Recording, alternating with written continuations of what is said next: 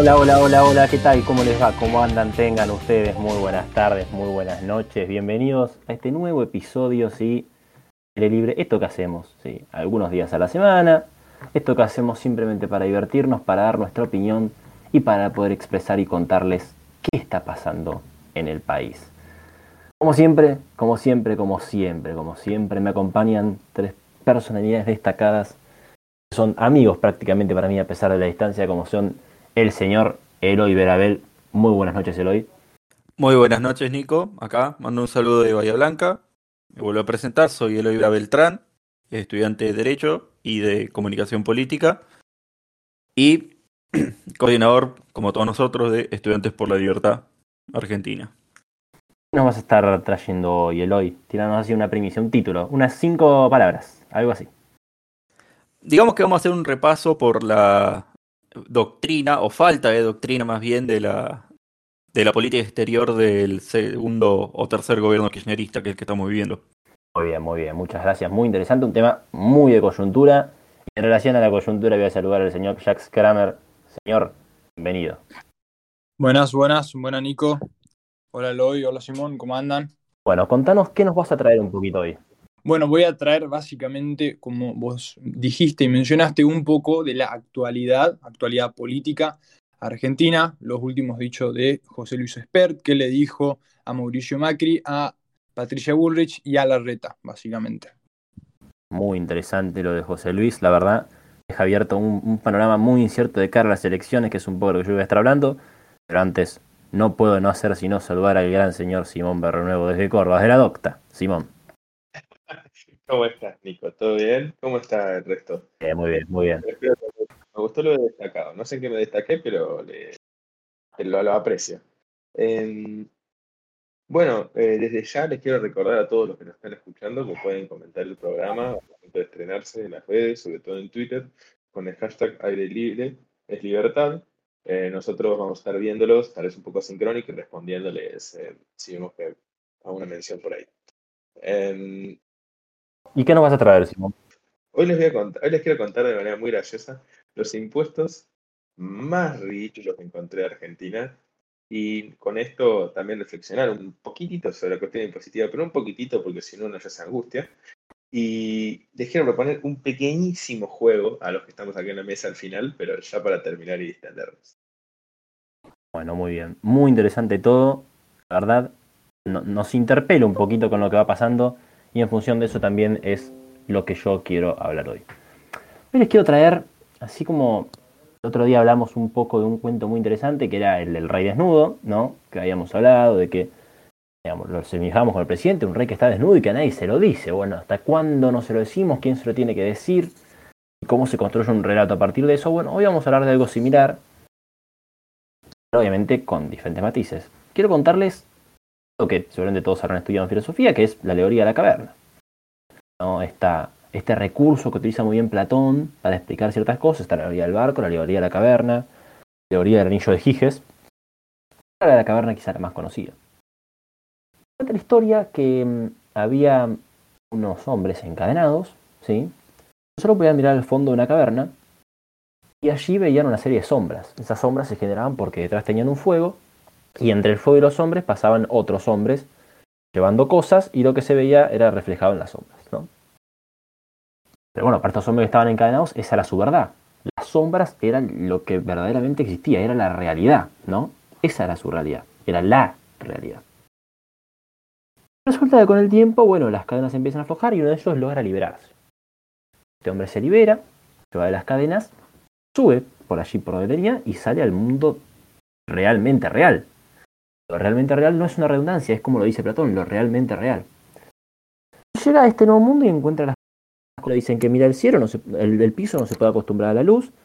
Se empieza a acostumbrar a la luz, empieza a ver los colores, las cosas, los árboles, los peces, todo. Y dice, oh, lo que yo veía abajo no era la realidad, esta es la realidad. Lo que yo veía era otra cosa. Bueno, y resulta que dice, no, tengo que avisar a mis compañeros. El hombre vuelve a la caverna y empieza a contar a sus compañeros. Y obviamente que sus compañeros no le creyeron. No, ¿qué vas a estar diciendo? Esta es la realidad. La venimos viendo toda nuestra vida. Vemos las sombras ahí, obviamente no decían sombras, eran lo que verdaderamente existía. bueno, la verdad que eh, no le creyeron, no le creyeron, no le creyeron. Y bueno, Platón lo utiliza como un recurso, más allá de las especificidades propias que deberían meter un análisis más complejo. ¿Cuál es el punto que quiero llegar con, hoy con la alegoría a la caverna? Digo, pensémonos nosotros en términos de alegoría a la caverna, ¿no? ¿Estamos viendo la realidad? Estamos viendo lo que nosotros queremos. ¿O nos tienen encadenados? Y si nos tienen encadenados, ¿quién nos tiene encadenados hoy? Pregunta. Y si alguno de nosotros salió de la caverna y nos está contando y no nos damos cuenta, yo creo que es para pensarlo, y no solamente pensarlo en términos generales, sino en un caso concreto que voy a referenciar ahora. Pensemos. Vienen las elecciones parlamentarias más importantes de la recuperación de la democracia. Yo no tengo ninguna duda de eso. Es casi un dilema de vida o muerte del sistema institucional. Quizá estamos viendo las sombras y no nos damos cuenta de la importancia que tiene que el kirchnerismo, que el oficialismo, siga manteniendo su mayoría. No solamente se eligen diputados y senadores, ¿eh? Acá se van a optar por dos modelos de país. El chavismo acá para poder reformar la justicia y llevarnos a lo que es Venezuela o una república democrática. Más allá de quién quieran votar de la oposición no importan ni los candidatos siquiera. Obviamente que todos queremos que la oposición tenga buenos candidatos, buenas ideas y se aleje lo más posible. ¿Sí? Pero miren qué interesante. El mismo kirchnerismo, que es el que para mí nos tiene atrapados en esas sombras, otro día hablaba de Juan Domingo Biden, ¿se acuerdan, no? Bueno, miren qué interesante que el mismo Joe Biden es el que dice que la dicotomía de estos tiempos de cólera es entre una democracia y una autocracia. Lo que se va a definir es si se le pone límites al nacional populismo o si vamos a un feudo. Porque este gobierno, que tiene 70.000 muertos, que tiene pocos testeos, que no tiene vacunas, y que tiene personas como Zanini que se enorgullecen de haber sacado la foto, que tiene una inflación imparable que perfora el bolsillo y las esperanzas de los argentinos, y que tiene más pobreza y mafia sindical, y un terremoto en todo sentido, de un gobierno que hizo absolutamente todo mal, que no tiene ningún éxito para dar, que tiene caídas estrepitosas en las encuestas, inclusive en el conurbano moralense, que mismo personas como Reyes Lenikov, aquel ministro de Dual de Economía, ¿se acuerdan? Dijo que estamos viendo algo peor que el 2001, pero más amplio, porque era más en el tiempo. Donde los piqueteros se quejan del gobierno, mismo Grabois, mismo Delía, mismo Pérsico, que dicen que los planes ya no están sirviendo. Yo digo, no estamos lejos de las elecciones, ¿eh? por más que se hayan atrasado. Vamos a pensar un poco en el calendario electoral, para ir saliendo, sacándonos las cadenas. En 60 días, sí, sí, exactamente en dos meses, el 14 de julio, se presentan las alianzas. Y 12 días después, o sea, el 26 de julio, la lista de candidatos. Obvio, se corrió un mes, ¿no? Pero se corrió un mes las elecciones. Pero ¿saben qué? No se corrió un mes ser Venezuela. Porque ser Venezuela tardó 20 años, no un mes. ¿Sí? Bueno. Y yo creo que eso es importante. El cristianismo sabe que estas elecciones son fundamentales para ver si en 2023 tiene que entregar la banda o no. El kirchnerismo sabe que la muerte de personas muy íntegras como Lifshitz o Almeida transforman en, verdaderas bombas de fragmentación, creo yo, la credibilidad del oficialismo. Que apoyar organizaciones terroristas como Hamas, como vamos a ver a escuchar en un rato, o a las dictaduras, no les va a servir. Y como si fuera poco, acá hay peleas internas. Cristina, que dinamita los acuerdos del presidente, Guzmán, que quiere hacer una cosa con el Fondo Monetario y los radicalizados le dicen que no. ¿Hasta cuándo va a aguantar Guzmán ese, juego, amigo? Alberto quiere superpoderes y Cristina quiere hacerlo arrodillar para ir para la justicia. Guado de Pedro que desafía a la corte. ¿Sí? Entonces yo me pregunto, tal vez el presidente debería leer su viejo tuit cuando le explica a Cristina que la corte es y debe ser un contrapoder. Tal vez Alberto debería volver a ser el tipo que salió de la caverna y no el que se volvió a encadenar porque le daban de comer. Tal vez esa es una de las grandes diferencias entre el chavismo K y una república democrática, en donde, gracias a Dios, lo bueno va a ser que el pueblo va a decidir. Eso yo creo que es lo principal. Entonces yo pienso, para ir redondeando y también metiendo con lo de. Con algo que vamos a ver con José Luis Esper. Una oposición que ha. creo que gracias a Dios. Creo que gracias a Dios se dio cuenta de que se puede ser una gran interna opositora. Y si algunos salieron de la caverna, algunos que estaban encadenados, y se dieron cuenta que esto trasciende hacia el gobierno de Mauricio Macri, si fue malo o fue bueno, si hubo más o menos déficit fiscal, si se animó a hacer más o menos las cosas, sino que tiene que haber una lógica dialéctica y de entender, verdaderamente es un, una elección fundamental esta. No solamente porque sin 2021 no hay 2023, no solamente por eso, ¿eh? sino porque yo creo que verdaderamente 2021 y 2023 son esta vez sí la última oportunidad, la última oportunidad que tiene Argentina para no ser Venezuela. Es, estamos a un pasito nada más de saber si ahora en 2021 vamos a estar en el mundo de las ideas, vamos a estar saliendo de la caverna o vamos a seguir encadenados en el mundo de las copias. Yo no estoy culpando que estemos encadenados. No estoy culpando porque no estoy en ellos encadenados. No lo estoy culpando. Lo que culpo es salir y no volver y bajar y ser un verdadero filósofo y sacar a esa gente de las cadenas. Lo que culpo es que no podamos hacer una buena elección en 2021, que el oficialismo saque, que puede ganar en provincia de Buenos Aires, puede ganar, porque tiene el conurbano, pero que no ganen por 15 puntos. Lo que yo culpo es que no nos demos cuenta acá sí hay una verdadera dicotomía, que no es una falacia de dicotomía, es una dicotomía verdadera. Lo que yo culpo es que no nos demos cuenta, en última instancia, estamos cayendo quizá en un fracaso. Lo que yo culpo, ¿sí? Y con esto voy a ir cerrando. Lo que yo culpo, en última instancia, es que no nos demos cuenta de que es una cuestión de vida o muerte, que es la última oportunidad que tenemos de salir de la caverna, de sacar a todos los que están allí adentro y de, por una vez por todas, terminar con este nacional populismo fascista que ataca las voluntades individuales y que por sobre todas las cosas nos quiere hacer caer en la absoluta miseria. Gracias. Muy interesante, Nico, la verdad.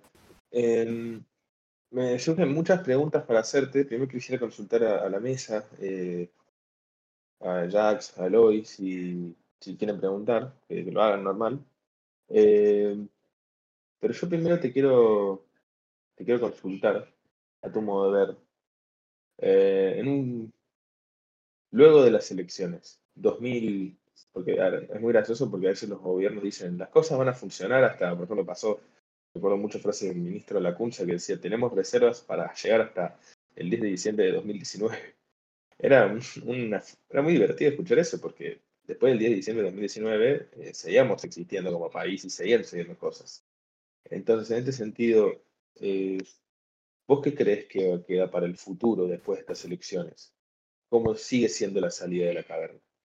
Yo creo que, una pregunta, ¿no? Primero. Yo creo que lo que pase después de las lo que pase en las elecciones es trascendental. A ver, yo creo que el kirchnerismo va a ganar las elecciones, por más que parezca un delirio, por lo menos en provincia de Buenos Aires las va a ganar. A mí no me preocupa que el kirchnerismo gane las elecciones. A mí me preocupa por cuánto las gane. Digo, ¿ustedes se acuerdan por cuánto perdió Juntos por el Cambio en 2015? Yo sí me acuerdo. En las PASO perdió aproximadamente por 4 puntos. A ver, había que sumar los 24 de Macri, los 3 de Carrió y a los 3 de, del radicalismo. Eh, más o menos eso sumado daba 31%, 32 con los decimales. Y había sacado Daniel Scioli algo así como 37%. El kirchnerismo había ganado las elecciones, pero lo había ganado por mucho menos de lo que esperaba. Yo creo que eso es fundamental. Si, si la oposición y no dije Juntos por el Cambio. Yo creo que si la oposición, pongamos que Republicanos Unidos saca, o Avanza Libertad, quien sea, sacan entre los dos un 4%, vamos a suponer, Juntos por el Cambio saca un, no sé, 32%, 30, 36%. 36% va a ser una buena elección. No porque saque lo mismo que saque en 2019, sino porque hay que ver cuánto saca el oficialismo. Si el oficialismo pasa de haberle ganado por más de 15 puntos a María Eugenia Vidal en provincia de Buenos Aires a ganar por 5, es una derrota brutal, porque decía que perdió 10 puntos. Yo creo que eso es fundamental para ver qué viene después. porque en función del caudal político que pueda tener el gobierno de los Fernández, en función de ese caudal político, es que vamos a poder avisorar o no lo que pase en el futuro. Por eso yo creo que es fundamental que, obviamente, la Cámara de Diputados amplíe la mayoría opositora, ¿sí? que es lo más probable que suceda y que es lo que tiene que pasar. Y obviamente en el Senado no se va a conseguir eso. Pero en tanto se puede lograr un verdadero apalancamiento en términos de poder desde diputados, y lo que decíamos el otro día, gracias a Dios la Corte Suprema y ciertos organismos de la justicia diciendo, che, hasta acá, yo creo que eso va a ser fundamental. Pero bueno, necesitamos ver qué pasa acá hasta las elecciones, cómo se reacciona el tema de vacunas, cómo funciona la economía y bueno, qué candidatos se encuentran y cómo se organiza la oposición. Así es, Nico, me parece que es importante remarcar, que es algo que ya remarcamos en el capítulo anterior, el, gran golpe psicológico que significa para el populismo, eh, ya ni siquiera perder, es no ganar por toda la ventaja que les gustaría ganar, que no sea abrumador, que no tengan un control absoluto e indiscutible, incluso en las elecciones de 2019, en las primarias, que sacaron una diferencia aplastante del 47%, si no me equivoco, contra el 31%, se los veía asustados, porque estaban convencidísimos de que llegaban cómodos al 50 y de que Cambiemos estaba arruinado, que apenas pasaban del 20. Y efectivamente, cuando eso se, no se revirtió, pero se achicó la brecha en las generales, eso le demostró al gobierno que tendría grandes dificultades de gobernabilidad, como nunca antes había tenido el peronismo, y eso me lleva, creo que, a algo que hace también muy importante estas elecciones, que es que si la oposición consigue controlar una buena cantidad de bancas, se, podría ser la primera vez en la historia de la democracia argentina, de la nueva democracia desde, desde 1983, que el peronismo tiene que gobernar con minorías. Que el peronismo no tiene durante todo su gobierno la mayoría automática ni en la Corte Suprema ni en ninguna de las dos cámaras del Congreso, o por lo menos en el Senado, no tendría los dos tercios necesarios para realizar ciertas acciones de gobierno. Eso también me parece que es muy importante estas elecciones. Es muy importante porque eh, pensar que Juntos por el Cambio ha sacado 41%, con el desastre que había sido ese 2019 y ese 2018, con un candidato que no medía, con la esperanza de un volvemos para ser mejores, es cierto que la verdad que se puede, puede ser aún más sorprendente en esta, en esta elección. Sí, Jax. Sí, bueno, yo quiero eh, irme un poco ¿no? de lo político y volver un poco ¿no? a recuperar tu, tu, ¿no? tu, tu cuestión más abstracta que vos presentabas, ¿no? Y eh, comentar la importancia de, de, algo que vos dijiste, ¿no? Que es la importancia de todos los días trabajar para mantener ¿no? la libertad, eh, para mantener esos valores y para todos los días básicamente mantener afuera de la caverna, ¿no? Ahí atándolo con eso que vos decías al principio. O sea, todos los días, todo, todos los días, de cierta forma, nos vemos enfrentados con la decisión de permanecer afuera de la caverna o de entrar y quedarnos en la comodidad de, la profundidad de, una caverna, de la comodidad y de lo confortable que es la esclavitud hasta cierto punto, ¿no? Porque el esclavo no es responsable de nada y eso es una comodidad sin duda.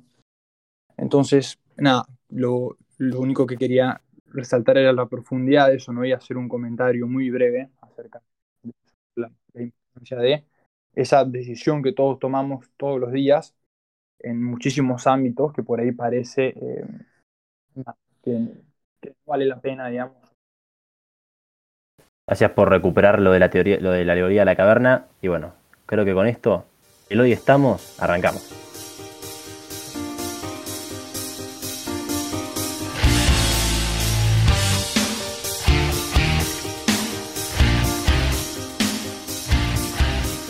Bueno, bueno, bueno, muy bien, muy bien, muy bien. La verdad, muy interesante lo que hemos podido hablar recién. Creo que se hizo una cosa muy fructífera. Obviamente no estábamos avisorando miedo, solo dando nuestra opinión.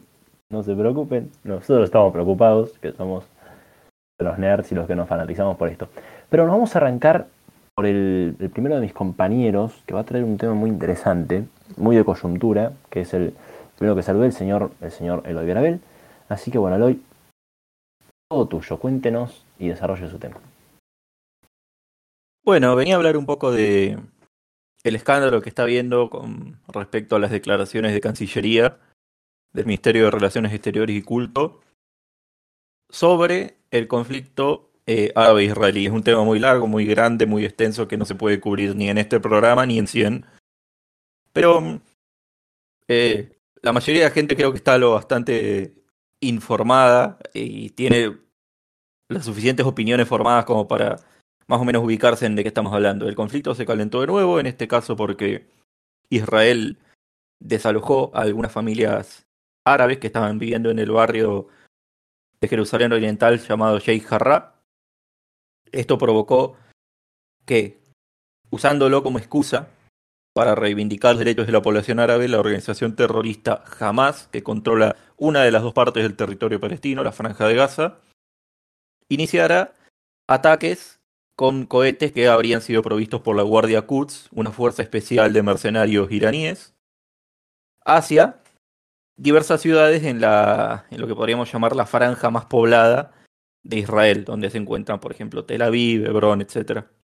Bueno, obviamente Israel se defendió con el sistema del Domo de Hierro, un sistema de detección e intercepción de misiles automático, y luego eh, respondió con fuerza, atacando eh, varias de las bases de Hamas que, como sabemos, ellos ubican muchas veces utilizando escudos humanos en escuelas, en hospitales, en asilos ancianos, etc. Es un tema muy complicado para cubrirlo. Pero en lo que creemos que coincide la mayor parte de la comunidad internacional y sobre todo considerando la larga tradición de amistad que tenemos con el Estado de Israel, que tenemos la tercera comunidad judía más grande del mundo en la República Argentina, después de la propia Israel y los Estados Unidos, la posición correcta es reconocer que Israel, dentro de todo, es un Estado que está ejerciendo, bien o mal, su derecho de defensa contra un conocido agresor que además no es un Estado, es una organización terrorista que está usando agresión desproporcionada contra objetivos civiles. Bueno, la Cancillería, en su lugar, en una eh, en un petitorio por la paz bastante errático, básicamente implicó que es Israel el que está haciendo uso desproporcionado de la fuerza y el que debería tomar la iniciativa de, de bajar las armas, digamos. Obviamente esto provocó reacciones por parte de la embajadora de Israel en la Argentina, eh, Galit Ronen, lo cual podría, bueno, aparte de seguir manchando un poco la reputación de la Argentina en el mundo, que ya está bastante manchada, recordemos la negociación de la deuda, recordemos las peleas con los distintos países que fueron criticados por su manejo de la cuarentena durante el año pasado, etc. El escándalo de la cumbre del Mercosur, donde fuimos llamados un lastre para la región. Ahora se suma este conflicto con Israel. ¿Y por qué es importante particularmente con Israel?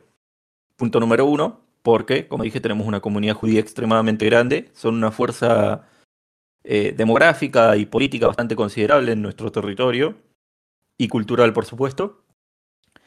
Y en segundo lugar, porque Israel es uno de los países, eh, de hecho es el país que más ha avanzado en su campaña de vacunación, se especula que porque tienen una cultura de movilización bastante grande, es un país que está acostumbrado a mover grandes recursos humanos y materiales en preparación justamente para las guerras que ha tenido que pelear, y por eso pudo vacunar a tanta gente tan rápido, pese al hecho de que técnicamente no tienen un gobierno estable, tienen un gobierno de, de transición, digamos. O sea que ya le están empezando a sobrar vacunas y están viendo a qué otro país se las venden, a quién le venden el excedente. Y uno de los países que están considerando es Argentina, por supuesto. Particularmente están pensando vender una vacuna Pfizer que a través de ciertos empresarios amigos está siendo negociada por la propia, eh, por el laboratorio Pfizer, obviamente, ubicado en Israel, con la mediación de la embajadora, Galit Ronen, con, no con la Cancillería Argentina, sino con Fernando Estrafase, que es el secretario de Gobierno y Relaciones Internacionales de la Ciudad Autónoma de Buenos Aires. Recuerden que Horacio Rodríguez Larreta había dicho que como no podemos confiar, en palabras, digamos, en abastecimiento central, porque el Estado Nacional es muy arbitrario y, e ineficiente con la distribución de las vacunas, vamos a comprar nuestras propias vacunas para poder terminar antes la campaña de vacunación en la ciudad y luego vamos a empezar cuando nos sobre, a distribuirlas al resto de las provincias. Lo cual obviamente ha causado muchas disputas con el gobierno nacional que dice, para, para, para, que está haciendo un intendente eh, que tendrá rango de provincia, no tendrá, bueno, la corte dice que sí, distribuyendo vacunas, haciendo políticas públicas en el resto de en el resto del país. O sea, ¿qué hace la reta diciendo que va a mandar vacunas a Mendoza, haciendo convenios como por ejemplo está haciendo con ciudades de Tucumán. O realizando inversiones de seguridad como por ejemplo el otro día su vicejefe de gobierno y ministro de seguridad Diego Santil que estuvo entregando patrulleros en ciertos municipios controlados por Juntos por el Cambio en la provincia de Buenos Aires, no solo en el conurbano, sino inclusive en el Buenos Aires profundo, eh, La Plata, Mar del Plata, donde sos vos, Pirini. El gobierno empieza a ver que sus escándalos, su mal manejo de su imagen internacional está haciendo algo que es muy preocupante, que es que el Estado central pierde su legitimidad y pierde su capacidad simbólica y económica de operar efectivamente como Estado en todo su territorio, que ahora una jurisdicción subnacional le puede competir en esas funciones y creo que esto los tiene muy, muy asustados y bueno, hemos visto eh, algunos intentos por parte del gobierno de empardar, digamos, estas inversiones. El otro día estuvo Bernie eh, también en varios municipios, incluyendo mi propia ciudad de Bahía Blanca, entregando patrulleros, como hizo Santilli. Eh, están haciendo otros intentos por conseguir la vacuna Pfizer, aunque todavía están con la apuesta esta de conseguir la AstraZeneca que parece ser que la aprobaron en México, etc. Más allá de eso, lo que quiero que nos quedemos es esto. El Estado Nacional, la diplomacia, la verdadera política, que es la política internacional, palabras del general Perón, es tan importante que el mal manejo que está teniendo el gobierno no es una cuestión meramente simbólica. Estamos hablando de que está perdiendo la capacidad esencial de un Estado, que es la de ejercer el control sobre su propio territorio y ser el único interlocutor válido con los otros actores internacionales. No sé qué reflexión les genera esto a ustedes, si ustedes han visto una, un esmerilamiento del gobierno nacional en favor de los gobiernos locales en estos años. Bueno, yo estuve siguiendo mucho el conflicto, ¿no? Incluso vi también la, la espectacular entrevista de eh, Feynman con los dos embajadores, el embajador de Israel que vos comentabas y el embajador palestino también, ¿no? Es un conflicto que estuve siguiendo y más que dar una opinión te quería, eh, nada, contestar con una pregunta a vos también, Eloy. Si, si vos crees que hubo una respuesta eh, desmesurada de parte de Israel a, bueno, a Palestina, por decirlo así, que en realidad, bueno, es el grupo terrorista que vos mencionaste también, ¿no? En tu, editorial, jamás. Yo particularmente tiendo a estar a, favor de, de, la defensa que hace decir el Estado de Israel. Sabemos que viene una situación muy complicada, rodeado de muchos actores hostiles, estatales y paraestatales, como es Hamas. Que jamás, ni siquiera es el gobierno legítimo, digamos, entre comillas, de la franja de Gaza, sino que usurpó ese territorio de el verdadero gobierno, que, es de los territorios palestinos, que es otra organización llamada Al-Fatah. Y no, nadie está negando acá que haya habido tal vez algunos excesos. Eh, principalmente conocemos las posturas tal vez un poco más nacionalistas y cada vez más eh, exacerbadas de Benjamin Netanyahu, que está haciendo todo lo posible por mantenerse en el poder y tiene enfrente a Benny Gantz, que es un comandante, excomandante de la Fuerza de Defensa de Israel. O sea, está compitiendo electoralmente a un general, así que él tiene que demostrar que él es más duro inclusive que un general, más militarista, más expansionista, más decidido a defender la soberanía y la existencia del Estado de Israel. Pero creo que hay una distinción clave que hacer, que es que Israel es un Estado. La razón por la que lo criticamos tanto es justamente porque es un Estado. De un Estado nosotros esperamos ciertos estándares. Esperamos que se asegure de siempre estar apuntando a objetivos militares, por ejemplo. Esperamos que se asegure de siempre estar eh, siguiendo las reglas del derecho internacional humanitario. En cambio, jamás no es un Estado. Y por eso permitimos, por ejemplo, que agarre misiles artesanales, prenda la mecha y mire a ver si caen. Y si caen en una base militar bien, si caen en el desierto bien, si caen en un jardín de infantes bien. Creo que eso es lo principal que hay que tener en cuenta. cuando se habla de este conflicto, cuando se critica el accionar de Israel, no se está hablando neutralmente. Quienes critican el accionar de Israel tienen una agenda oculta de origen antisemita que trata de igualar lo que es un país que con sus virtudes y defectos sigue siendo una tierra democrática, libre, habitada por ciudadanos donde todos y respectivamente de su etnia, religión o sexualidad gozan de los mismos derechos, contra un, ni siquiera un Estado, un territorio controlado por terroristas y fanáticos religiosos.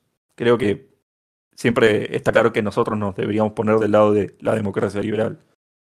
Sí, y eh, además también en Hamas, eso que vos decías, no lo casero que son sus armas, que sus misiles caían, esos cohetes que ellos lanzaban, muchos, caían dentro de su propio territorio, ¿no? causando muchos daños en, su propia ciudad. Yo no voy a hablar de militarismo porque se escapa ese tema, pero mañana me leo un libro y, lo comentamos el jueves de la semana que viene. pero quiero hacer, quiero hacer, de, quiero hacer un chiste, Quiero hacer un comentario, lo que me parece muy interesante. Es la histórica relación, no es para ahondar en el tema, pero sí es para al menos tocar de oído, la histórica relación que han tenido Argentina e Israel, eh, en la cual, si bien ha habido, hay, muy, bueno, hay momentos muy buenos, como que hay una gran comunidad judía en, Argentina, eh, ha habido también momentos un tanto, eh, no voy a decir oscuros, pero sí en los cuales ha habido indiferencia por parte del Estado argentino.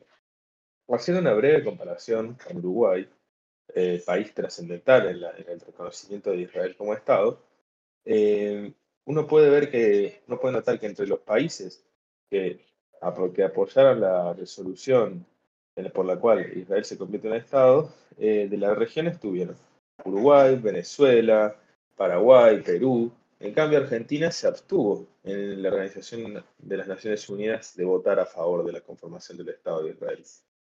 Y no solo eso, sino que en ese año, en 1948, cuando se está dando esta, como esta discusión, éramos, digamos, era, era sabido que Argentina recibía ex, comandantes y militares del régimen nazi.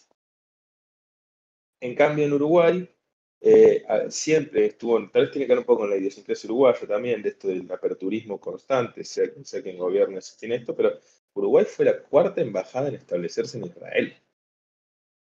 Es, es muy loco cuando uno hace la comparación. No sé qué opinas vos. Yo quiero, quiero decir que hay un punto muy importante. Que tenemos que pensar en el, digamos, en el principio de la agresión.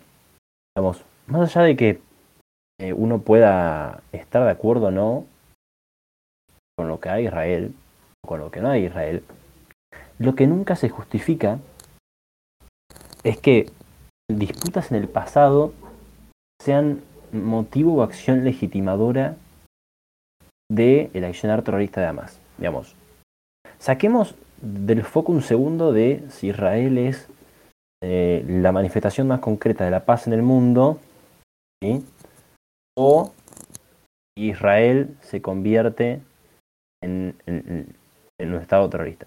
Lo que no se justifica la acción de Hamas. Yo creo que eso es lo que tenemos que mostrar.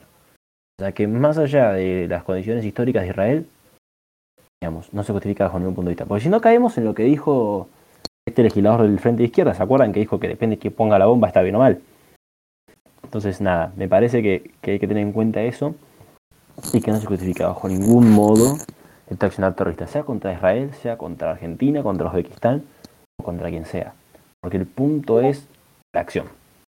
Exactamente, y justamente a eso hoy no podemos comparar lo que hace un Estado, que bien o mal es un Estado, es una democracia, está lleno de personas, que 9 millones de personas, si no me equivoco, no todos judíos, palestinos, eh, cristianos, drusos, que viven en paz, tienen elecciones, trabajan, hacen sus vidas normales contra ni siquiera los palestinos, porque jamás no es un partido que ha sido electo, es una organización paramilitar que tomó el control violentamente y excusándose en algunas acciones que podrán o no ser cuestionables por parte del Estado de Israel, agrede a civiles y a personas inocentes.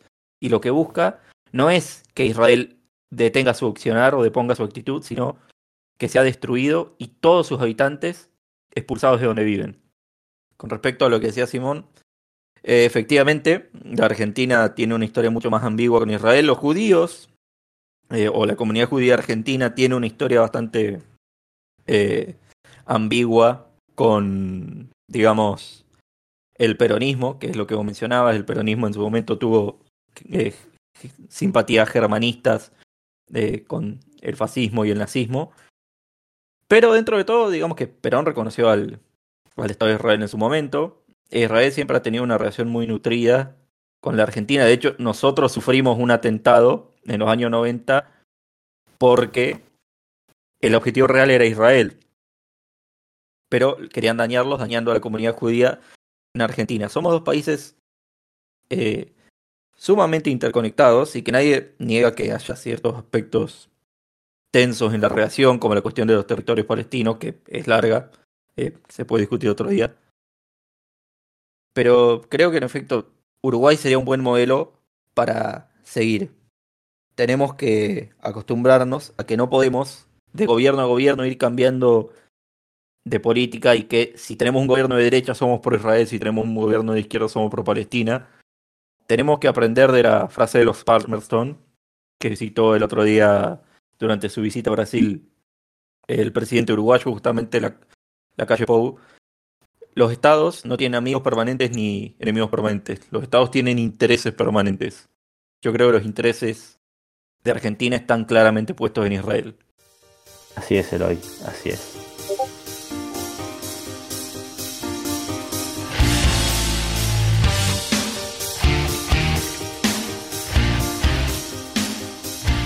Bueno, bueno, bueno, muy bien, muy bien, muy interesante lo que hablamos recién de, de Israel, la verdad, me quedo, me quedo sorprendido. Algo que, y un dato muy interesante creo yo que para que nos solíamos decir, está convocado el Consejo de Seguridad de las Naciones Unidas, algo que no es poca cosa. El Consejo que estaba convocado para mañana, y Estados Unidos dijo, no, no, vamos a trazarlo hasta el domingo. Ojo, ¿sí? Eso creo que era creo que era importante y que nos pueden decir su opinión también con, siempre, como siempre, con, con nuestro, con nuestro hashtag, ¿sí? aire libre respecto a este tema, respecto al que quieran, pero creo que en este tema de Israel es como, ¡fua! ¿sí? Nos pueden decir de qué team son, ¿sí? cosa que es muy interesante para nosotros. Después hacemos un edit con, la, con los resultados de las votaciones en nuestras historias de Instagram. Pues, se rebandan el laburo. bueno, muy bien, vamos a, a escuchar a, a nuestro compañero Jack que nos va a iluminar con esta cuestión de las encuestas y con la cuestión de, José Luis Esper y lo que veníamos hablando, ¿no? Un tema muy de, coyuntura. Así que contanos, bueno, qué traes y la mesa te va a ir preguntando. Dale, siempre tan halagadoras tus introducciones, Nico, por suerte. Y bueno, voy a dar una especie de resumen de lo que estuvo pasando ayer, básicamente, miércoles 12. Y para eso quiero leer primero una cita, una cita textual, por supuesto, todo entre comillas acá, de José Luis Espert, ¿no? Muy conocido seguramente para ustedes, tanto como para nosotros, y bueno, se, se los voy a leer ahora, no haciendo una introducción, algo muy breve. Bueno, esto decía José Luis Espert. Tengamos una interna entre todos los que realmente queremos que no vuelva al kirchnerismo. Se lo digo a Mauricio Macri, vayan contando con los dedos conmigo. Mauricio Macri primero. Segundo, a Horacio Rodríguez Larreta a Lilita Carrió, al presidente de la Unión Cívica Radical, Cornejo, también a Patricia Bullrich, ¿no? A todos, decía José Luis Experto. Si realmente quieren cambiar el país, yo en esa interna, firmando estos tres puntos, me meto para demostrarles que no solo no soy funcional al kirchnerismo, sino que no quiero que vuelva a gobernar la Argentina. Y con esos tres puntos, él se refería a, y ahora cito nuevamente, apertura de comercios, reducción del Estado y cambio de todas las leyes laborales. Bueno, ahora cerramos comillas y voy a decir algo muy importante que justamente este tema tocamos el episodio pasado. Si todavía no lo viste, muy interesante, metete, anda, miralo. Y bueno, justamente este tema eh, hablamos y bueno, voy a volcarlo ahora eh, nuevamente a la mesa, voy a aprovechar, fue algo muy cortito. Ahora después voy a traer también otros tweets para mostrar, ¿no? Para mostrarles cuál fue la reacción en algunos personajes de la oposición muy importantes de eh, este tweet, esta entrevista, ¿no? Así que bueno, chicos, ¿cuál sería su reacción, ¿no? De escuchar esta cita que hice de José Luis Espert? Y para eso lo siento a esto como una salida en búsqueda de amigos, ¿viste? Como cuando no tenés con quién juntarte y que te diste cuenta que sí o sí se tiene que dar cierto, cierto evento, cierto compromiso, y bueno, decís, bueno, si seguimos estas reglas, yo pongo, y lo gracioso es que Spert se comporta como si él pusiera la pelota para jugar el partido, y no, me parece que sea así. Pero sí está buena la actitud aperturista. Tal vez yo no, no, recomiendo la soberbia, pero siempre es bueno el consenso que el disenso, creo yo, más en una sociedad tan, tan eh, fragmentada como la Argentina. Sí, muy interesante, muy interesante. ¿Eloy? Efectivamente, y habría que ver además cuáles son, porque uno siempre puede... A ver, primera, la, primera reacción que me causó, antes de, comentar lo que dijo Simón, eh, es positivo, como dice, el aperturismo y la idea de crear un gran Frente Liberal. De hecho, creo que esa es la idea detrás del pacto que acaba de firmar la oposición con, con el Frente de Todos para correr el calendario electoral, dar más tiempo para, para resolver las internas y decidir cómo nos vamos a organizar los distintos espacios opositores de cara al, a las elecciones legislativas, pero aparte de eso hay que ver más allá de, lo, de los tres puntos que pretende firmar, eh, no hay que olvidar que la política también es una cuestión de egos. También no hay solo ideas, hay personas. Y que lo que hagan esas personas es importante. ¿Qué puede traer a la mesa José Luis Espert y qué es lo que va a pedir? ¿Va a pedir un lugar en las listas? ¿Va a querer ir como diputado? ¿En qué lugar de la lista? ¿En qué jurisdicción? Y qué gente de su equipo se va a incorporar. Va a querer hacer, eh, no sé, acercamientos con López Murphy, con la UCD, con el Partido Demócrata. ¿Qué va a pasar con sus asesores? Que recordemos que en la campaña de, o en el actual equipo de José Luis Espert, hay algunos asesores vinculados, y esto no es especulación, hay algunos asesores vinculados al, al masismo. Estoy pensando particularmente en, en Daniel Iboscus, que en su momento fue asesor de, de Massa, luego fue asesor del grupo masista dentro de las elecciones de Boca en 2019. Eh, estoy pensando, ¿qué, ¿cómo van a jugar no solamente ya Spert, sino el equipo de Spert, todas las personas que vienen aparejadas con él, y qué es lo que van a pensar los dirigentes de la oposición? Bueno, es importante hoy también pensar, como decir ese chiste de quién pone la pelota en el partido, eh, me parece importante recordar que uno de los asuntitos que tuvo Spert en las elecciones del 2019 fue el tema del sello, que era algo con lo que corría en desventaja. Bueno, corría en desventaja con muchas otras cosas también, pero eh, eso era algo que había llamado mucho la atención. Nico, ¿qué opinas vos del tema del sello? ¿Qué puedes aclarar un poco sobre esto? Yo creo que em, se puede leer en dos claves la declaración de Spert. En una declaración que es la que yo creo y es la que me gustaría que así sea, que es la de la gran interna opositora en serio, y en otra interna, que es la que vos decís, que es la de los sellos, mm, tiene que ver con lo siguiente. Hoy ni, ni Vamos, ni Republicanos Unidos, ni Avanza Libertad, ni lo que sea, ¿sí? ni lo que sea, tienen sellos para competir. Ninguno. Tienen sellos Juntos por el Cambio. Y como lo único que tienen sellos de Juntos por el Cambio, digo, no sabemos muy bien qué va a terminar pasando. Ricardo López Murphy, esta es información que tengo, y es eh, información exclusiva en serio, ¿eh? no la tiene nadie. Ricardo López Murphy quiere 4 millones de dólares para su campaña en provincia de Buenos Aires. Eso dice que es lo que necesita él. Si no, va a ir por la capital. Ahora, si no consigue los 4 millones y va por la capital, las personas que le van el sello por la capital no se lo van a dar a Juliana Santillán de Republicanos Unidos. ¿Me explico? Si ese sello no se lo dan a Juliana Santillán, es muy probable que los partidos que tengan sello, o sea, el demócrata, valores para, para mi país y Cintia Houghton, ser que avanza libertad.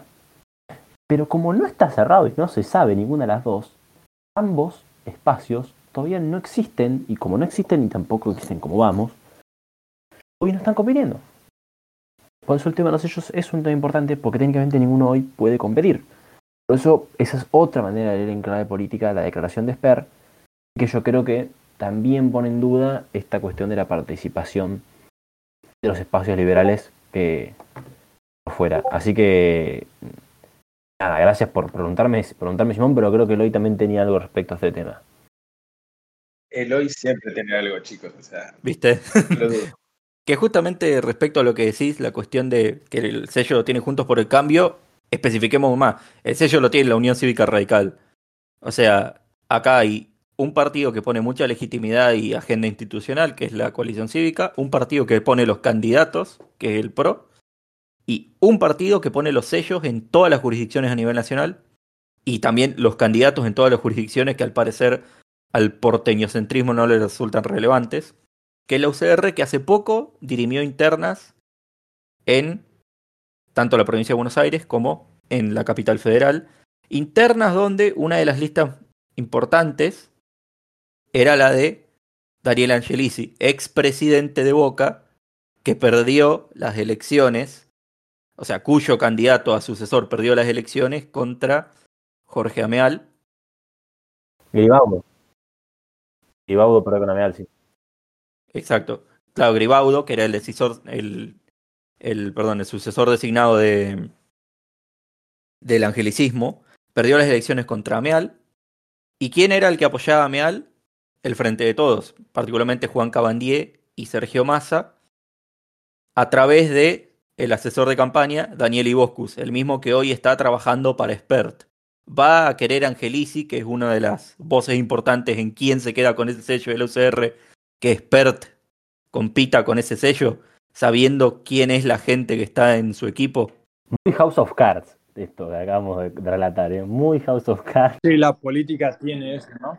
Igualmente, Perdónenme un momentito, ¿ustedes se acuerdan del, del ex amigo de José Luis Alberto?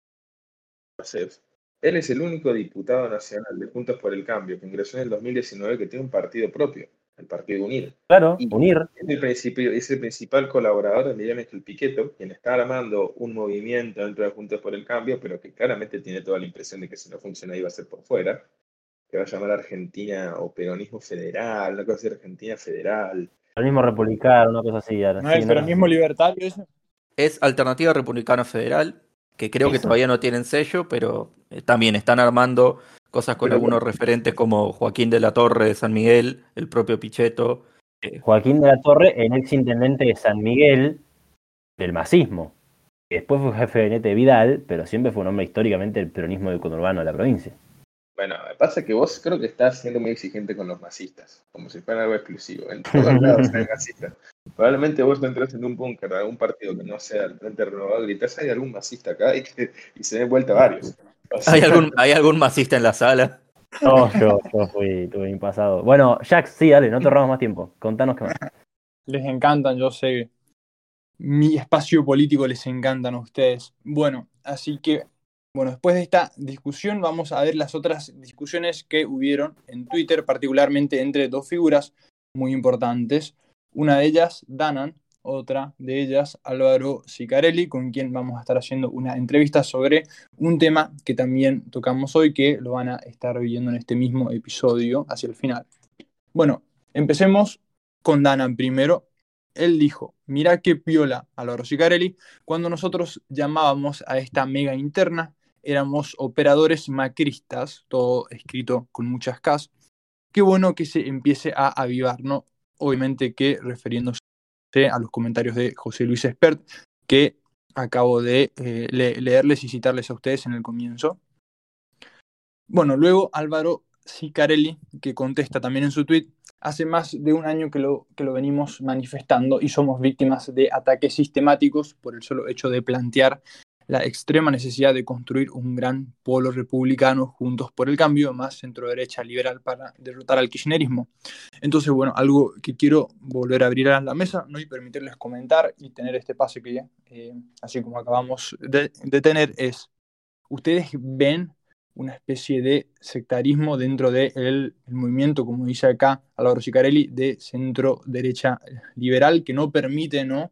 A sus personalidades intentar abrirse quizás o ciertos, ciertas actitudes así, ¿no? como muy cerradas, muy sectarias quizás, que es una palabra que se suele utilizar. ¿Cómo ven, ven esta, esta cierta interna entre estas personalidades? Creo que, que esto quizá va a ser polémico, creo que hay más sectarismo de las bases de esos dirigentes que de los mismos dirigentes. ¿Qué quiero decir con esto? Yo creo que hay mucho más anticambiemita de estos, estos grupos, estos espacios. Cosa está perfecta, no la estoy criticando. El mismo de sus dirigentes. Digamos, yo, por más que en los discursos no aparezca, yo, digamos, no imagino un Esper no transando en un momento, no imagino algún Ricardo Pronunfio no transando en un momento imagino más a ciertos votantes de esos grupos no queriendo transar, mucho más idealizados. Me parece que es mucho más polémico eso que los mismos dirigentes. Pero bueno, nada, es opinión, opinión mía nada más. No sé Simón y, y Eloy. Me parece efectivamente que esto vuelve a la cuestión de los sellos de antes.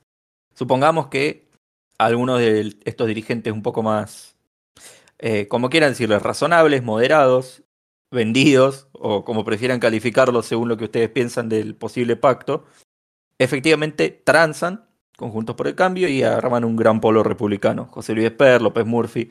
Bueno, este votante radicalizado que no le gusta ir con, digamos, el centro duro de Juntos por el Cambio, podría llegar a votar a otra opción liberal que filtre votos por derecha. ¿Quién podría ser? No lo sé. Pero para que eso pase debería tener esa otra opción un sello. Si eso ocurre, básicamente, digamos que pasaría algo muy parecido a lo que, a lo que muchas personas eh, piensan que pasó en el efecto spoiler, ¿no? En, en 2019. Eh, Junto por el Cambio no llegó a la mayoría porque se filtraron demasiados votos a otras opciones de derecha. Ahora bien, la pregunta es, ¿existen otros sellos y existen otros referentes que no estarían dispuestos a transar?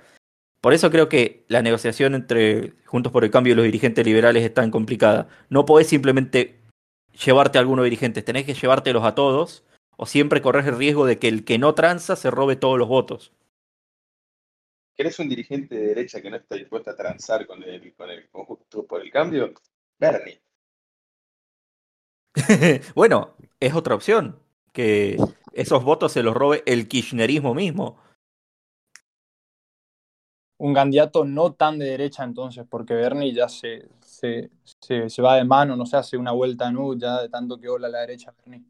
Pero bueno, yo una cosa que quiero comentar también acerca de eso que comentan ustedes es que hay que tener en cuenta que a veces no es necesario hacer un cambio, no que ustedes dicen un intercambio, que ustedes no se llamaron transar, por el corto plazo, ¿no? Porque si no es muy difícil construir a largo plazo si no se tiene algo en el corto plazo. Porque acá, ¿qué te dicen los argentinos, no? Los votantes te dicen, bueno, a mí me gustan las ideas de, Javier Milei, algunos, ¿no? De, Spert, no sé, Adorni, etcétera, etcétera. Pero no tienen el poder para poder eh, imponer, ¿no? Eso. Después en diputados, en senadores, no hay una estructura, no hay ese sello, no hay esa firma, ¿no? No hay toda esa estructura que la Unión Cívica Radical sí tiene porque es uno de los partidos más viejos de la Argentina, que es algo bueno y algo malo, ¿no? Por supuesto también.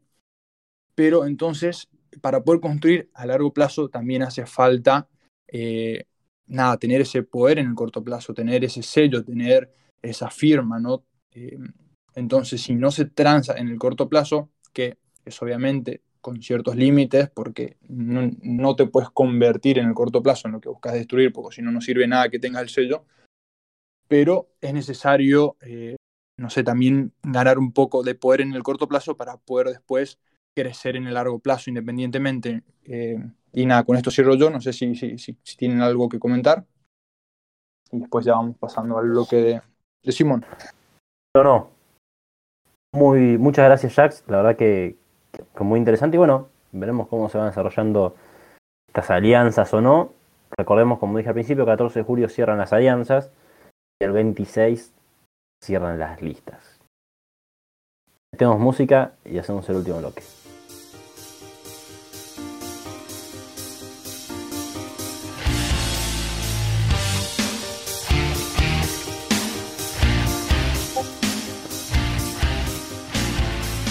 Bueno, vamos a ir con, con Simón, así que todo tuyo, no te presento más.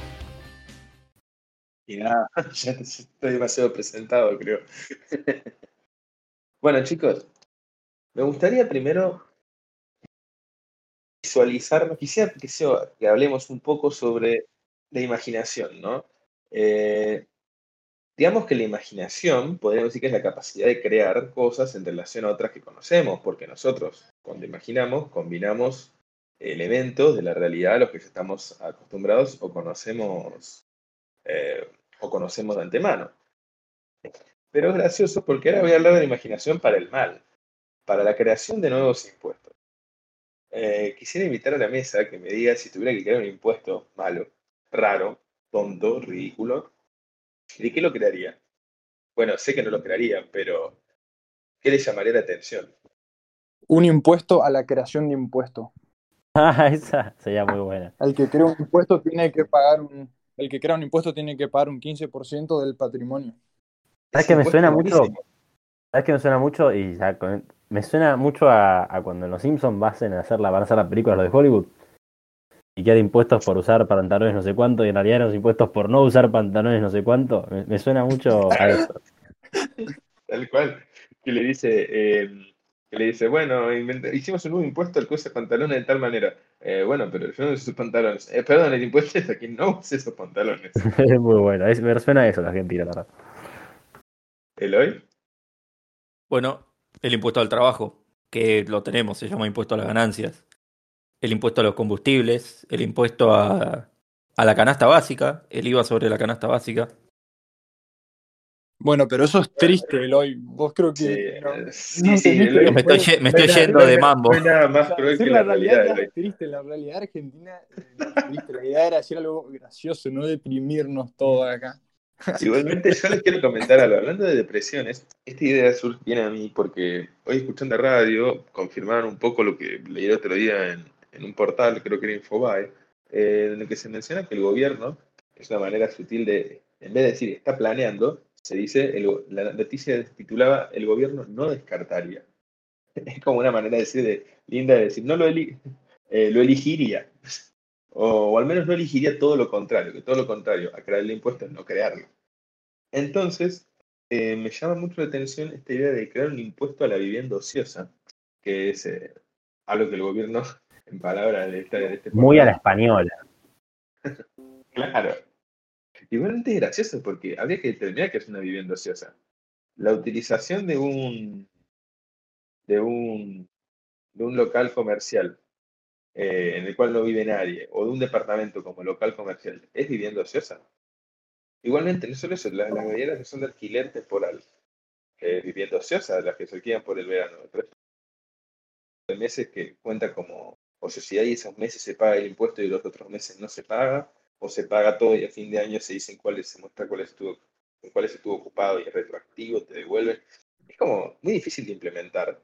em, y, y es como, está propuesto por el ex intendente de Avellaneda y actual ministro nacional de Desarrollo Territorial y Hábitat, Jorge Ferraresi, eh, como una respuesta a la, al déficit habitacional. Eh, obviamente, quisiera preguntar a ustedes, ¿qué opinan? ¿Es una respuesta? ¿Puede haber una manera de resolverlo? No, no, está claro que no resuelve nada. Es muy geográfico el tema. Espacio, ociosidad, eh, me encanta.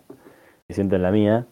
Eh, a ver, está claro que es una manera más del gobierno de sacarle a ciertos sectores de la población con un poder adquisitivo medio para arriba y de esa manera seguir alimentando la máquina, ¿no? Me parece que pasa por ese lado. Todos los que tenemos alguna casa más allá de la nuestra, tenemos una vivienda ociosa.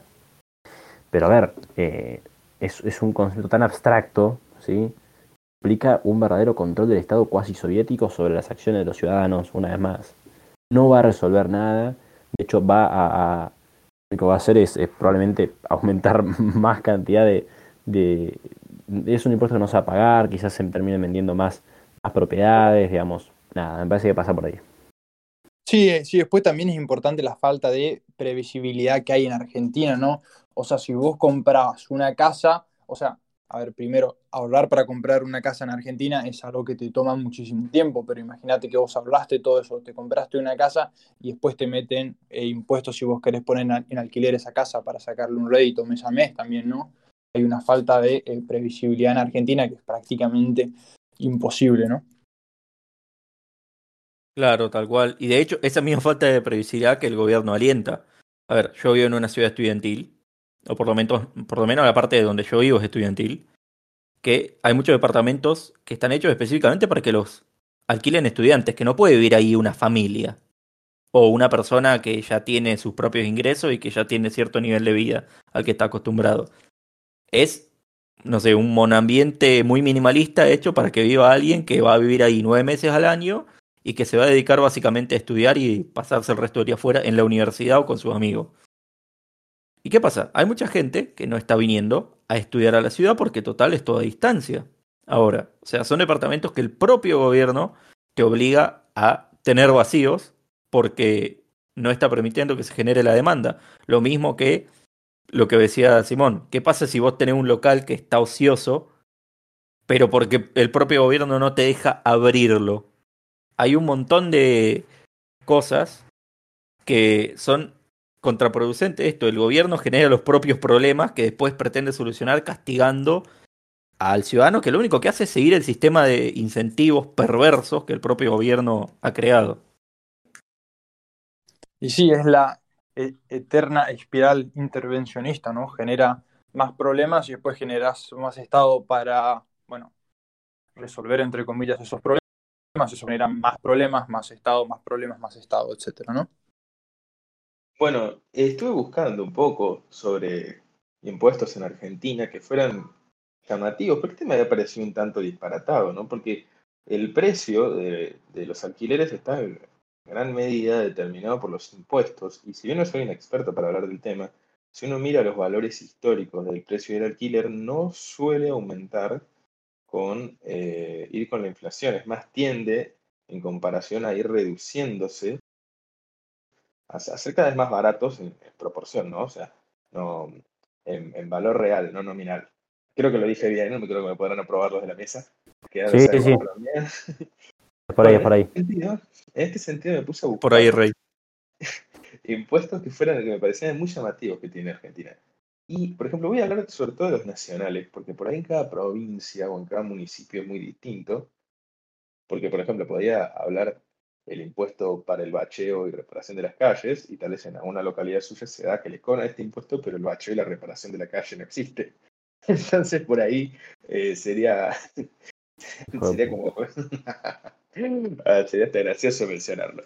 Bueno, no sé si sabían, pero la cantidad de impuestos que hay sobre alimentos es muy llamativo. No estoy hablando de alimentos básicos, es cierto, podemos hacer esa salvedad, pero sí sobre cervezas, bebidas alcohólicas, después bebidas analcohólicas, jarabes, extractos y concentrados, champañas, y después no solo eso, si vamos, si vamos al tema del cigarrillo, uno está el impuesto al tabaco, el impuesto, es, el, impuesto adicional de emergencia a los cigarrillos, o sea, también que, en muchos casos involucra el tabaco, porque el al tabaco ya lo tiene el, el costo o lo que uno de los insumos que necesita el cigarrillo para armárselo cuando están bien armados.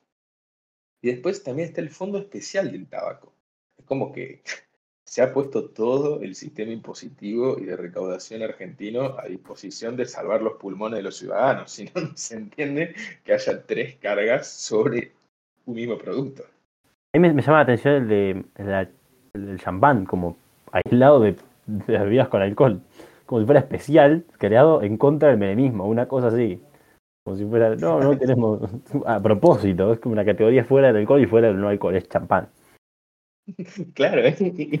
cuánta impunidad el champán, es como que está por encima del resto de las bebidas. o tal vez el gobierno de científico, nada, tiene que ver con este gobierno, pero uno no logra determinar si tiene o no alcohol, ¿viste? si te detiene la, en, la, ruta cuando volvés con el auto y estás tomando champán, le decís, mm, según el sistema impositivo, no cuenta como bebida alcohólica. ¿Y escucharon en su momento ese impuesto que se medía en alfajores?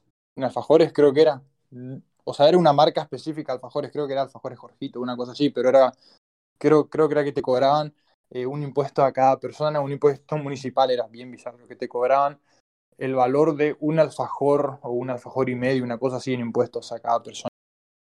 Y yo recuerdo que. Yo recuerdo que vos te referís. No era impuesto en alfajores. Lo que pasa es que como que me recuerdo que era un municipio y que el secretario de economía de ese municipio, para como representarle a la sociedad cuánto era el aumento, había dicho, bueno, es como por metro cuadrado es un alfajor o algo así, o por persona de las casas es un alfajor Jorgito. Era como, perdón por nombrar la marca, ahora... Eh, Ojalá, ojalá nos Jorgito, patrocinara Jorgito. En Navidad que nos manden una caja, por lo menos a cada uno alfajor. Me pongo de pie, Jorgito. Me, me pongo de pie, absolutamente, rotundamente liberal. Qué fruta noble el alfajor Jorgito. Fruta no de anotar Jorgito. Y bueno, eh, y para representarlo dijo esto de los alfajores, que es más que llamativo, porque está bien, las personas a veces les puede costar entender un aumento, pero es como cuando se dio, no sé si se acuerdan, ese aumento muy importante de tarifas durante la primera parte de la gestión Macri, justo, injusto. Eso es tema de algún bloque más serio, como el de Jax. Pero eh, que el ministro de Economía salió a decir, es, el aumento son dos pizzas. y era en 2016 16. animales sueltos, no, qué, qué boludo, cómo Es muy gracioso porque, porque, bueno, el aumento eran dos pizzas en, no sé, José Cepaz. En Córdoba no eran dos pizzas. Y fue muy gracioso porque una, yo recuerdo noticieros locales en donde había una señora que se acercaba a las cámaras con dos pizzas diciendo, el ministro de la Nación dijo que este era mi aumento. Era trágico. Qué Mamita, gracioso. Se, no- se nos ahoga Jax. Te juro, No. no, no. Fue- Miren, a mí me interesa la comunicación política. y Córdoba ahorita- es. Es una maravilla mundial, Córdoba. Sí, sí, eh, comparto. Eloy, pero tal vez Eloy nos puede dar un, una- un buen puntapié sobre cómo comunicar aumentos de cosas con comida, porque hasta ahora la política argentina viene fracasando. Ha- Habrá que ver. La próxima serán empanadas, ¿no? Esto vale tres empanadas de pollo. Pastelitos. Claro, media docena Hay de que jamón y hacer con comidas tradicionales de cada lugar. O sea, Sí, en Corrientes hacemos en, en mate. Todo para decirme de corriente. Claro, en Rosario, bueno, estos son 3 gramos de cocaína. Sí, Eh, de bueno, bueno, pero Prat de Valle entonces lo hizo con, con la pizza, por Corrientes, la avenida Corrientes. Toda la fila de pizzerías que hay por ahí, porque si no, no se entiende cómo alguien, un funcionario de tal magnitud, dice, pueda explicarlo con comida. Y googlea el precio de la pizza en pedido ya o algo así. Y bueno, yo les quería, para terminar, plantear un pequeño jueguito y es que me digan un impuesto disparatado que ustedes imaginan en un lugar, no sé, como Europa. Todos creo en que Europa, hay- no sé. Yo creo que, Nicolás, vos podás saberlo. Quienes te leemos, No sé, no Vos sé, me está. escribiste en Francia, Nico, así que vos tenés que saber. escribi- Lean mis artículos en, en Francia porque son muy, muy buenos. Pónganlos en el traductor de Google. Pero no sé qué impuesto. No, no sé, hoy me dejaste mudo. los dejo, eh, Eloy, ya Simón dio. algún Pónganos, ustedes pongan nuestro hashtag aire libre si conocen algún impuesto medio loco en, en Europa, gente. hashtag aire libre es libertad, ahí envían el impuesto que más es que más raro que se les ocurra que puede existir en Europa. Igual te pueden enviar impuestos raros que hayan en sus ciudades. Si viene en Puerto Madryn y viene en un lugar muy ventoso, imagino que el costo de vida será muy alto. Pero no, no, por el impuesto al viento que se había popularizado hace un tiempo, que se hicieron tantos memes. Em, es cierto que hay unos lugares que tienen impuestos a, a lugar- cosas como el carbón, pero este no, este es un poquito más raro, aunque puede tener alguna relación con el del carbón. Lo voy dejando ahí. Medio ambiente, va la onda. Mientras estás, podemos La poner verdad-. La verdad, estamos. Nos está dejando anonadados. Estamos absortos, sí. Estamos todos la onda. Varios países de la Unión Europea tienen un impuesto sobre los gases que emiten las vacas. Ah, sí, sí, sí. Sí, bueno, Oye, Muy, muy medio ambiente, muy, Dicen- muy mía, sí. sí, dicen que es uno de, de, de los mayores factores en teoría del... Ah, ¿cómo Del se cambio climático. Del cambio climático, efectivamente. Eh, es exactamente ser. Sí, sí. La- las vacas eructan y por eso se inunda, se inunda la plata. Está todo conectado. Sí, sí, sí. Vean mi, entre eso, vean mi, Nico en Sí. contra de mi charla de veganismo y cambio climático, que está en el YouTube Estudiantes por Libertad. Es del año pasado, creo que de junio, una cosa así, muy, muy vieja. Dejá de meter chivos, Nico, vos también nos Y vas a ahí, y ahí, de explico, saco algunos mitos de, esta, de estas cuestiones.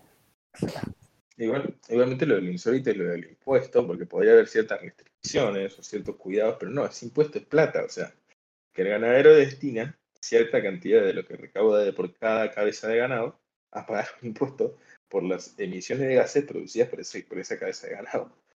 Pero, mm, eh, ya- y ya para, para ir cerrando, eh, me parece que siempre es muy importante reflexionar sobre la calidad y la cantidad de impuestos que tenemos. Eh, en Argentina tenemos tantos. Eh, sobre todo, me parece que, eh, obvio, la recaudación, obviamente el Estado, no vivimos en un país que, con el cual eh, los cambios en el Estado pueden hacerse de un día para el otro. Pero es importante tener en cuenta estas cosas. O sea, tener tres impuestos a los cigarrillos, justificándolo todo por la salud, está bien, pero en cierta medida, eh, ¿cuánto recauda ese impuesto?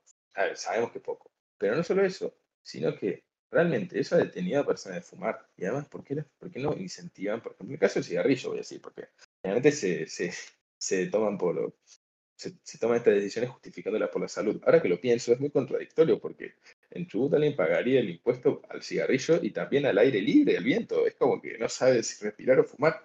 Pero, pero volviendo al otro, eh, creo que es importante considerar, como reflexión, siempre intento que contar gracioso, pero para llegar a casa a lo qué pensar, eh, qué es lo que nos arancelan, qué es lo que se les pone tasas, y pensar, porque tal vez simplemente no cambiamos nada, pero sí tenerlo en cuenta, no pagar por pagar. Bueno, muchas gracias Simón por esta columna divertida e informativa respecto a los impuestos. Es una cosa que nos agobia totalmente en Argentina. Es el estado Drácula, como lo definiría Jonathan Viale. Quien tiene coronavirus, así que le enviamos un, un gran, gran saludo y esperamos que se mejore. Pero no lo devuelve, ¿eh? Sí, ojalá lo, lo- lo- a mí me conoce personalmente. Jorgito, Eh, eh, Nicolás. No, nada, a ver, vamos a ir, vamos a ir cerrando. Quiero que recuperemos algunas categorías que veníamos diciendo. Que nos pensemos en términos de la vida de la caverna, digamos. Podemos relacionarlo con todo lo que veníamos hablando. La sombra es lo que nos están mostrando específicamente de lo que pasa en Israel. La sombra es lo que nos están mostrando de las alianzas que no se hacen. La sombra son todos esos impuestos que supuestamente pagamos por la salud. La sombra es la realidad política que vemos, que no dejamos de ver y que tiene que ver con se acercan las elecciones y son más que simplemente una cuestión de bianualidad, que tiene que ver con un sustrato ideológico que va mucho más allá y creo que nos pone en peligro. Por eso yo le doy una importancia muy grande, creo que todos tenemos que estar atentos a lo que vaya pasando, para poder de alguna manera salir entre todos de esa caverna, para poder salir nosotros, sacar a los que todavía siguen esclavos y por sobre todas las cosas para que, para que podamos eh, darnos cuenta de que podemos ser un país mejor. Así que una vez más, les agradezco a todos, soy Nicolás Pierini, estudiante de licenciatura en Ciencia Política y el profesor de licenciatura en Geografía. Soy coordinador senior Estudiantes por Libertad y director del Departamento de Estudios de Argentina. Y con esto, como digo siempre, el hoy, cerramos.